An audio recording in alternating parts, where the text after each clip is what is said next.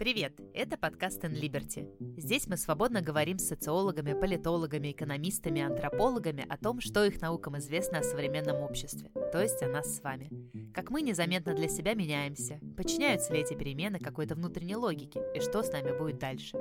Будем искать сложные ответы на сложные вопросы. Я Ксюша Крашенинникова. А я Юра Шубин. У нас сегодня в гостях философ, преподаватель Высшей школы экономики, куратор курса In Liberty «Что такое справедливость» Арсений Куманьков. Арсений, здравствуйте. А, всем привет. Знаю, что вы, Арсений, любите задавать окружающим этот вопрос, поэтому зайду с вашей карты. Когда вы в последний раз сталкивались с несправедливостью? Мне кажется, я столкнулся с самой чудовищной несправедливостью буквально вчера, когда у меня закончился карантин после коронавируса, которым я не болел, а ну болела моя жена. И я в подъезде еще значит, спускался по лестнице, у меня тут же подвернулась нога. Мне кажется, это самая страшная вообще несправедливость, которая только могла бы быть. Но если говорить серьезно, то на самом деле мы с несправедливостями, мне кажется, сталкиваемся действительно каждый день. И вообще, сам вопрос, что нам необходимо говорить о справедливостях и несправедливостях, а, он очень показательный. Мне кажется, что само это понятие, оно сейчас очень популярное, востребованное. Это действительно какое-то одно из ключевых понятий, которое описывает современного западного человека. Окей, okay. а откуда вообще берется наше такое всеобъемлющее желание справедливости? У нас есть некоторая биологическая прошивка, не знаю, как типа альтруизма у животных. Или же это социальный конструкт, то есть социальные, экономические, культурные и другие факторы определяют, хотим ли мы справедливости или не хотим. Да, ну по поводу вот такой именно биологической прошивки, да, и каких-то таких именно естественных корней морали, об этом нужно говорить специально. Я не специалист просто в этой области, да, именно вот в таком биологическом изводе.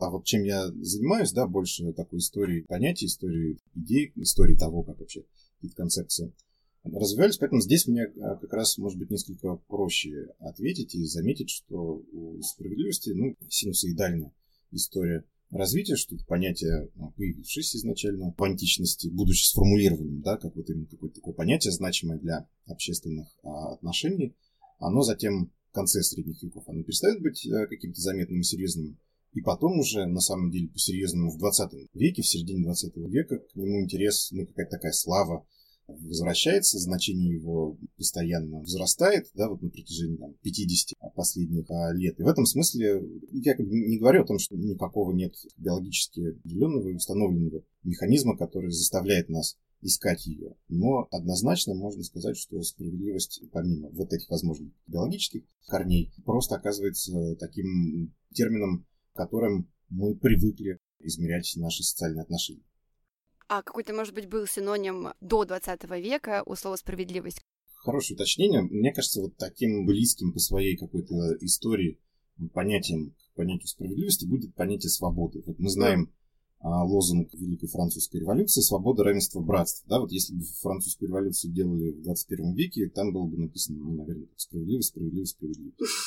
Ну, там какие-то вариации. Справедливость, равенство наверное, тоже бы осталось. У термина свобода, да, вот мне кажется, тоже оно, с одной стороны, тоже такой довольно понятный термин, но он также оказывается максимально нагруженный политически и экономически, но, возможно, вот его такая слава приходится на период 18-19 века. Мы же не говорим о том, что там свобода перестала иметь значение. Это понятие вполне востребовано также, но усиливается значение справедливости, и вот, видимо, сейчас такой пик представления о том, что отношения должны в самых разных сферах оцениваться как справедливые либо несправедливые. Хорошо, а почему тогда, ну вот есть ли какое-то объяснение, может быть, у социологов, у философов, почему а, запрос на справедливость так резко возрос именно недавно? Ну, это относительно человеческой истории недавно. Мы говорим о том, что древние греки, скажем, придумали справедливость, а потом мы все потеряли, а начинается там с середины 20 века, Наташа, вставай, значит, справедливость уронили. В истории справедливости есть э, некий такой момент удачи большой, он связан с тем, что в 1971 году такой американский философ Джон Роллс написал книжку, очень такую толстую теорию справедливости, не самая, может быть, приятное чтение, такое развлекательное, но книга оказалась действительно очень популярной, и мне кажется, это вот один из примеров того, как случается иногда, что автор и книга появляются в нужное время, в нужном месте, потому что Роуз, видимо, выражает те какие-то ну, скажем так, низовые запросы, которые а, к этому времени существуют в американском обществе, да, это в первую очередь Роллс а, и многое пишет о экономическом неравенстве, да, и о таком виде несправедливости, который связан как раз вот с экономическими да, аспектами жизни тех или иных групп. Но, конечно же, мы понимаем, да, что это все на фоне вообще холодной войны, и это время, видимо, когда вот человек после ужасов 20 века действительно вырабатывает этот запрос на справедливость. Ну и вырабатывает его так наиболее на обеспеченном, наиболее, казалось бы, благополучном обществе. Ну, то есть получается из вашего ответа, что справедливость все-таки в той или иной степени это конструкт. Это все-таки нечто, что мы каждый раз пересобираем и что мы подстраиваем под нужную для нас повестку. То есть во времена французской революции справедливость одно, а во времена, там, не знаю, 90-х годов России справедливость уже другое.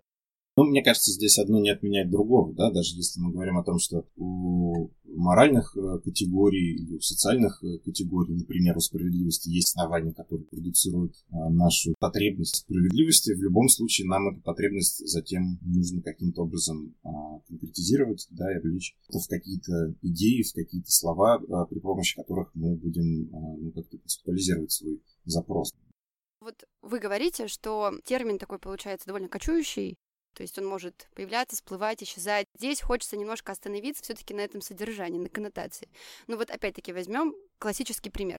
Я стою в очереди в больнице, и кто-то пытается зайти в кабинет к врачу вне очереди. Что я испытываю? Я испытываю справедливый гнев. Этот гнев связан с тем, что я как бы принимаю правила какого-то поведения, которое регулирует социальный хаотичный процесс, а кто-то ускользает от этого правила. Меня это злит. Можно ли сделать вывод, что справедливость — это такая коллективная форма реакции на хаотичное, неупорядоченное, несоциальное поведение? Именно этот пример во многом воспроизводим ведь, да, и он понятен каждому нашему слушателю, поэтому это тоже все-таки мне кажется, что это тоже вариант да, э, такого социального поведения. Ну, это читерство, это мошенничество. А мошенничество это же не социальное поведение. Вопрос. Но оно описывается социальными категориями, но оно же как бы оно асоциальное, оно разрушает социальную какую-то логику. Опять же, некоторые правила, которые установлены в этой игре. То есть ты их обходишь. Ну, оно просто предполагает какую-то другую игру навязывает тебе другие правила. А игра ли это? Это игра, да. То есть мне, если мы используем понятие игры, то, мне кажется, в любой игре мы хорошо знаем, как нарушать правила, какие правила можно нарушить, и как э, нарушить так, чтобы это было незаметно, и чтобы это все-таки принесло нам выгоду и какое-то благо. Это все-таки, мне кажется, не ситуация ну, какого-то такого осознанного стремления разрушить э, все социальные связи, все социальные путь. Скорее всего, человек, который вы поймаете за руку в момент, когда он открывает дверь к врачу, он как-то пытается объяснить, да, что вообще в его действиях есть э, какая-то как раз справедливая причина, побудившая его действовать именно так. Я правильно понимаю, что вот это мое определение, оно как бы, ну, довольно ограничено, то есть оно не, не может описать всей палитры того, что мы называем справедливым или несправедливым. Что вообще туда должно входить, вот в это понятие? Если попробовать посмотреть какие-то такие энциклопедические, словарные определения справедливости, то мы, скорее всего, увидим там большое многообразие различных возможностей определить, что это такое.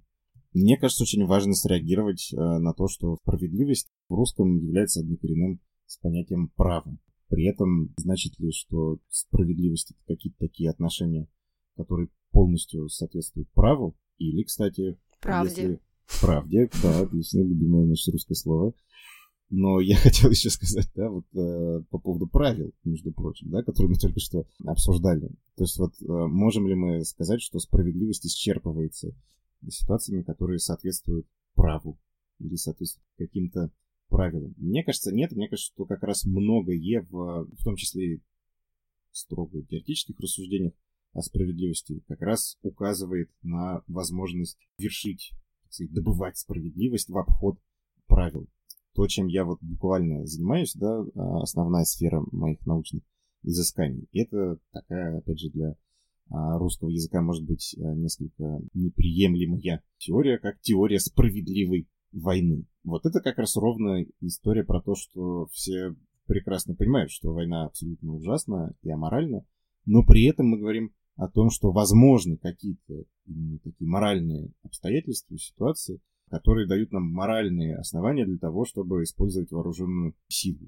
То есть вот мы буквально занимаемся тем, что оправдываем вооруженное насилие. И в этом смысле, мне кажется, что несмотря на вот эту близость понятий права и справедливость, мы, конечно же, должны пытаться их всякий раз э, различить. А если говорить про право не как с юридической точки зрения, а вот именно как какой-то свод Правда, норм, да? да, то здесь, получается, нет противоречия, потому что, опять-таки, если мы говорим про справедливую войну, это означает, что это война, у которой есть базис правил, на основании которых может начинаться война, может закончиться война. Опять-таки, если эти правила будут нарушаться, их можно будет трактовать как несправедливые. И здесь да, в этом абсолютно. смысле э, здесь нет никакого противоречия именно с, с правилами. С правилами, нет, да. да, да, конечно. Мы знаем эти правила, да, мы знаем, в какой мере мы можем или не можем их нарушить, да, потому что, опять же, да, совершенно очевидно, что ни одну войну нельзя назвать э, справедливой, да, не бывает таких ситуаций, чтобы вот там все э, теоретические концепты, которые там философы придумали, они были на практике реализованы. Но все-таки, да, мы, мы сможем действительно говориться о каких-то нормах, о каких-то принципах поведения, которые мы будем считать справедливыми. Хорошо, от категории можем двинуться в сторону, ну, наверное, смыслов. Понятно, что есть разные типы справедливости, разные виды, концепты. Мы знаем, что некоторые даже находятся в диких контрах друг с другом. А, там диантологи бьются с утилитаристами. Принцип нужды и принцип заслуг, они тоже где-то могут между собой конкурировать. Но, может быть, есть какая-то общая, единая, глобальная справедливость, которая бы могла, ну, хотя бы в каком-то смысле примирить вот эти разные крылья, ну, или просто вообще что-то есть, может быть, общечеловеческое, универсальное. Ну, мне кажется, на самом деле, э, вот если мы говорим там о современном состоянии, да, о теории, да и, наверное, о том, как люди используют это понятие, то нету, наверное, попытки сформулировать обобщающую теорию справедливости. Вот ты, кстати, очень правильно отметила, да, там начала говорить про разные виды а, справедливости, да, там про уравнивание или про воздаяние современная справедливость во многом это как раз справедливость распределения, отчасти экономическая, хотя, конечно же, не только, да, потому что важно в том числе, как распределяются, скажем, там, права. Но действительно, если мы, значит, обратим свой взгляд в какое-то такое глубокое прошлое, то вот люди, которые первыми пытались сформулировать, что такое справедливость, как раз вспоминаю еще прошлый вопрос об определениях справедливости. Древние греки пытались предложить универсальные формулы но Аристотель не очень как-то внятно описывает, что значит универсальная справедливость. А, видимо, да, это что-то, что само очевидно, да, совершенно явно для всех э, людей одинаковым образом. Да, например, он там, в частности, говорит о верности жен. Это уже как будто бы даже такой, может быть, сомнительный поинт Думаешь? в современном обществе. Ну, вполне. Почему именно жены? Ну, то есть тут много можно... Можно и рабов было еще под это дело. Да, конечно понятие справедливая война впервые, видимо, появляется в истории человечества, как раз, опять же, когда Аристотель пишет о войне с варварами, которых справедливо, то есть естественно, надо обращать в рабство. Но в том-то дело, да, он отдельно все-таки говорит, что есть универсальная справедливость, да, такая общая справедливость. И, конечно, да, там понятно, что христианское обращение к понятию справедливости, у них тоже был такой универсализирующий пафос. Бог, как, собственно, источник э, справедливости, все остальное связано с греховностью человека, да, это был как, как бы моментом отпадения от вот этого максима, максимума а, справедливости. Когда мы сейчас уже, да, там в последние вот там десятилетия, ну или какие там столетия, говорим о справедливости, мы скорее все-таки делаем акцент на каких-то таких довольно зримых социальных условиях нашего существования. И в этом смысле, мне кажется, мы горизонт э, универсальности и справедливости теряем. А можно сказать, что теперь справедливость немножко такая измеряемая? Ну, то есть а, ее можно посчитать, например, уровень бедности, доступа к благам.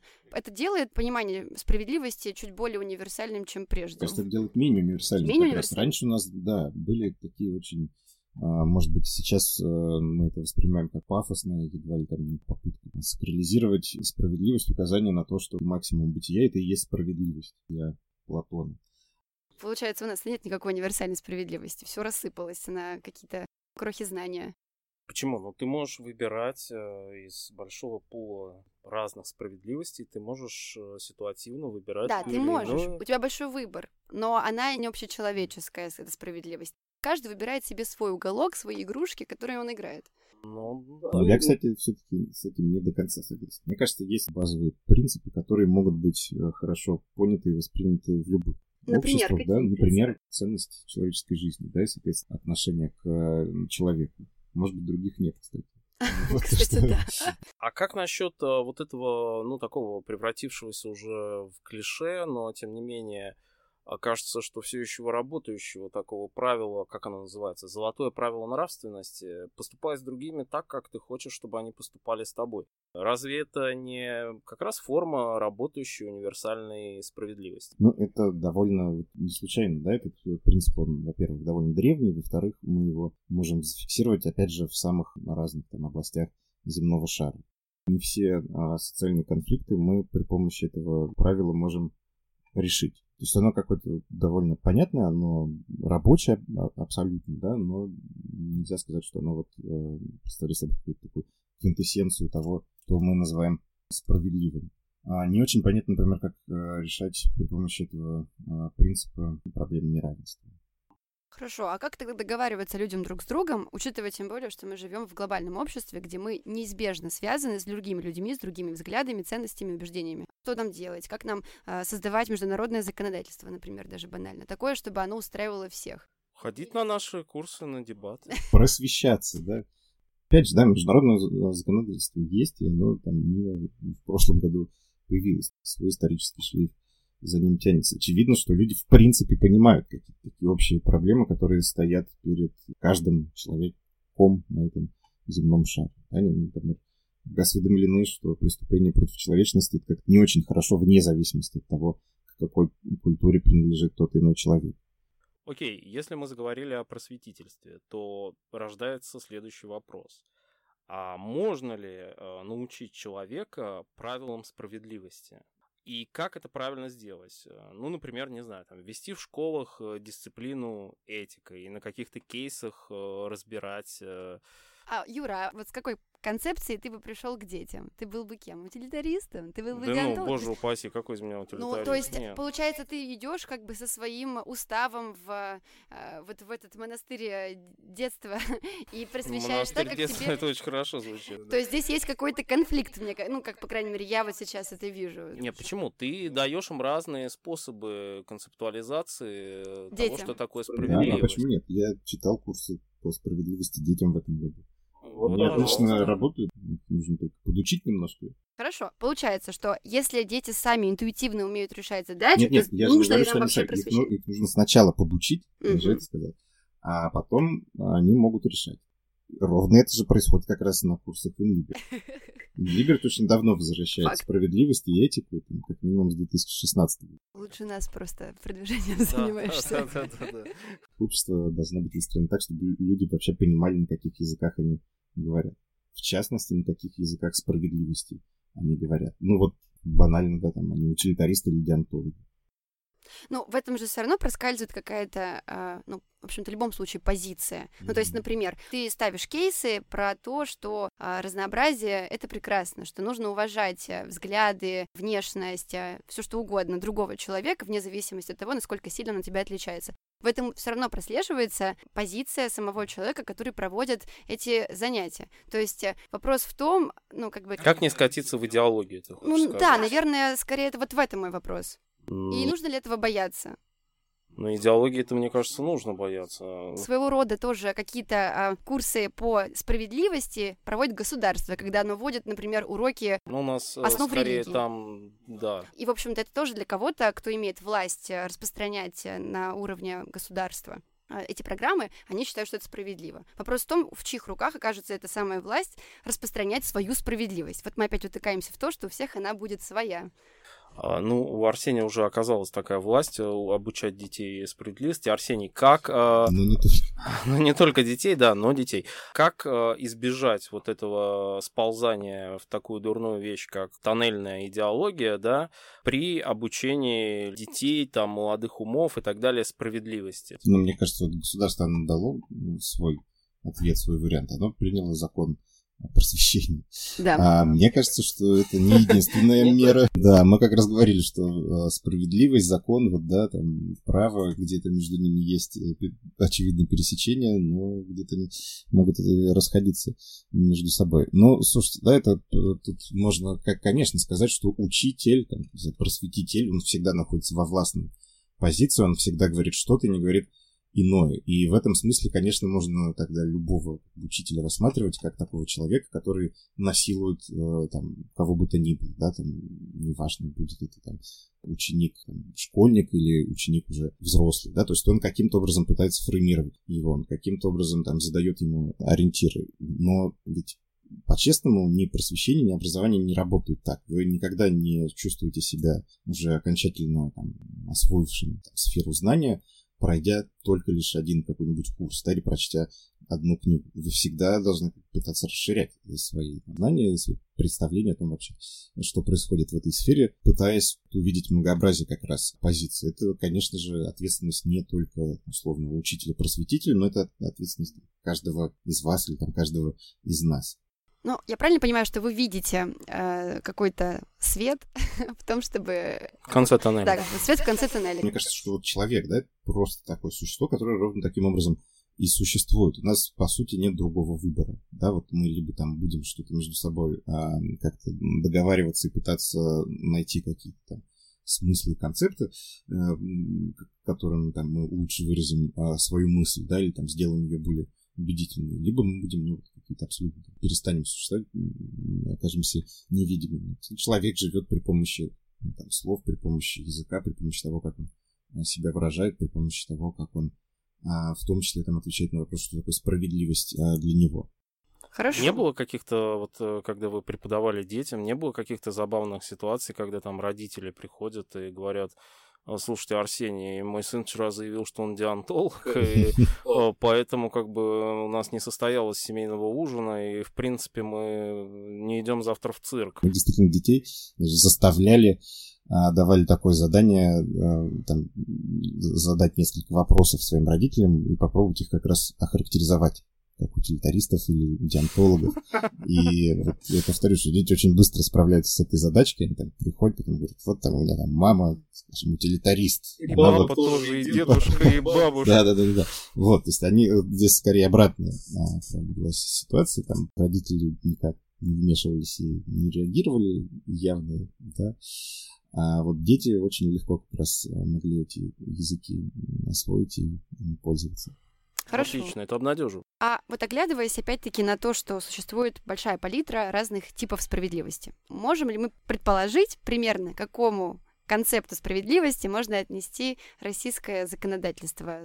Все-таки право и вот, э, ну, вот буквально там справедливость, правопорядок даже, наверное, так. Это, конечно, не совсем та справедливость, о которой говорим, вот, но мне кажется, во многом э, законодательство с одной стороны, там всегда будет что-то сказано, да, там про ценность э, личности, про ценность каждого там, индивида, да, но с другой стороны, законодательство, как правило, максимально утилитарно, да, и, конечно же, пытается построить систему каких-то норм, правил, принципов э, поведения, которые могли бы сделать существование людей в данном обществе наименее конфликт. А противостоят ли друг другу милосердие и справедливость? Э, мне кажется, что милосердие и справедливость не должны противостоять. То есть я лично, значит, как скорее диантолог, не вижу между ними какого-то напряжения. А можете немножко пояснить просто для наших слушателей, диантология это что? Кто такой диантолог? Это позиция, которая считает, что любое действие, соответственно, человека по отношению к другому человеку должно обеспечивать уважение первому человеку, второго человека. Наверное, такой самый известный философ, диантолог, это Иммануил Кант, который предложил как раз свою теорию в том числе как альтернативу золотому правилу нравственности, да, если золотое правило нравственности говорит, поступай так, как хочешь, чтобы поступали по отношению к тебе, то Кант скорее говорит нам, поступай так, как хочешь, чтобы поступал каждый.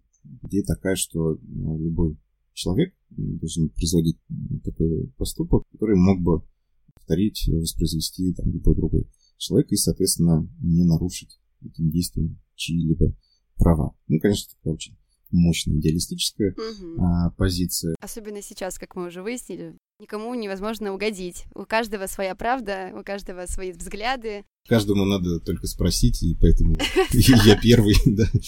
Да, это идеализм, но мы этого, видимо, и ждем, и именно в этом и нуждаемся, когда мы говорим о справедливости или о морали. Нам нужны какие-то такие, вот, может быть, не знаю, их можно назвать утопические идеалы. Мы говорили о том, что вот нет ли здесь идеологии. Мне кажется, что идеология, она как раз у государства, а у людей у них утопии. И диантология в этом смысле прекрасный такой источник ориентиров того, как мы могли бы поступать. Окей, вот э, у меня есть такой вопрос э, как раз про справедливость в распределении. Есть такая популярная в мире и не очень популярная в России концепция безусловного базового дохода, и кажется, что это как раз про справедливость в распределении. То есть предполагается, что каждый человек имеет э, регулярную выплату определенной суммы денег от государства вне зависимости от уровня своего дохода и без необходимости выполнения работы. Мне лично эта концепция кажется крайне справедливой. Все общество и государство отвечают за всех своих членов. Но мы знаем, что во многих странах эта идея встречает сильное сопротивление в обществе. Причем, ну, не только на уровне того, что там институты по-другому устроены, или там экономика по-другому устроена, и трудно это ввести. Но даже когда проводятся какие-то опросы просто людей, как вы к этому относитесь, большая часть говорит, что относится к этому категорически отрицательно. Почему люди настолько бережно относятся к представлениям о справедливости в распределении ресурсов в отношении самих себя, но при этом настолько скептично настроены в отношении равного распределения для всех. Да, может быть, как раз в том, что золотое правило морали не работает. Ну, да, наверное, не работает. Действительно, а, ну, мы знаем, что там даже был референдум в Швейцарии по поводу введения а, базового дохода, который как раз а, закончился тем, что идею не поддержали. Но мне кажется, что э, действительно серьезная альтернатива идеи базового дохода, она, например, может заключаться в том, что почему вообще я должен а, как-то поддерживать и обслуживать интересы тех, кто там не позаботился о себе. Но, с другой стороны, так или иначе, покуда да, мы живем в государствах, в любом случае государство э, будет заниматься каким-то видом распределения наших средств. В конце концов, это и есть пример такой э, диантологии. Мы, как общество, берем обязательство заботиться о тех людях, которые там по каким-либо причинам не вполне могут о себе позаботиться. Здесь не обязательно сразу представлять какую-нибудь там а, ленивого алкоголика, который ничего не делает и пытается там, весело провести пока вы там грустно идете на работу. Ну да, да, у нас же есть э, какое-то такое интуитивное понимание на уровне здравого смысла, что у всех людей разные стартовые возможности, и кажется, что там, где один прорвался, другой не прорвался. Мне кажется, очень часто говорится, что другой не прорвался, потому что, например, он не хотел или там недостаточно старался. Ну да, это, как правило, говорят те, кто прорвался. Э, да, окей, может быть, социальные психологи или там какие-нибудь нейроэкономисты нам на это ответят. Хотя мне кажется, что здесь важный элемент идеологии тоже, безусловно, присутствует. Ну что ж, тогда, мне кажется, мы можем напоследок взглянуть немножко в будущее. Поскольку, исходя даже из нашего разговора, мы уже выяснили, что представления о справедливости менялись, и вот даже если вспомнить исторический пример, раньше казни происходили в Средневековье совсем истязающим образом, то, например, сейчас нам это, скорее всего, будет казаться гораздо более кровожадно, чем тем людям, которые жили в то время, и это кажется уже не очень справедливо. Вопрос такой, есть ли, может быть, какая-то тенденция того, как постепенно меняется наше ощущение справедливости, и можем ли мы представить себе какие-то будущие трансформации с этими нашими представлениями? Куда мы катимся, в общем-то говоря? 21 век — это век вот распределительной э, справедливости и всех там многообразных сложных вопросов, которые с ней связаны. Напомним, что это не только значит, вопросы чисто экономического распределения, да, но вопросы в том числе там и связаны с распределением а, прав и возможностей, да, с, знаю, в том числе с распределением уважения а, банально, в том числе и вопросы, связанные с а, решением, ну, таким воздаянием, может быть, за какие-то неприятные моменты общего прошлого. Но, в общем-то, то, что мы думаем о справедливости, во многом говорит о нас что-то. Да, мне кажется, вот мы с этого начинали, что справедливость это как раз одно из таких ключевых понятий, которые современного человека описывают. Что ж, тогда спасибо большое, Арсений, за прекрасный разговор. Спасибо, Арсений. Спасибо всем.